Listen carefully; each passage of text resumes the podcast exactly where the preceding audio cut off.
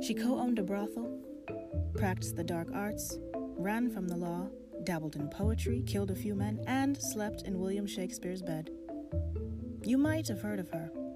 The bard did write 28 sonnets about their love affair. Historians call her the Dark Lady. Her friends called her Black Luce. This is the untold story of yet another woman that time forgot.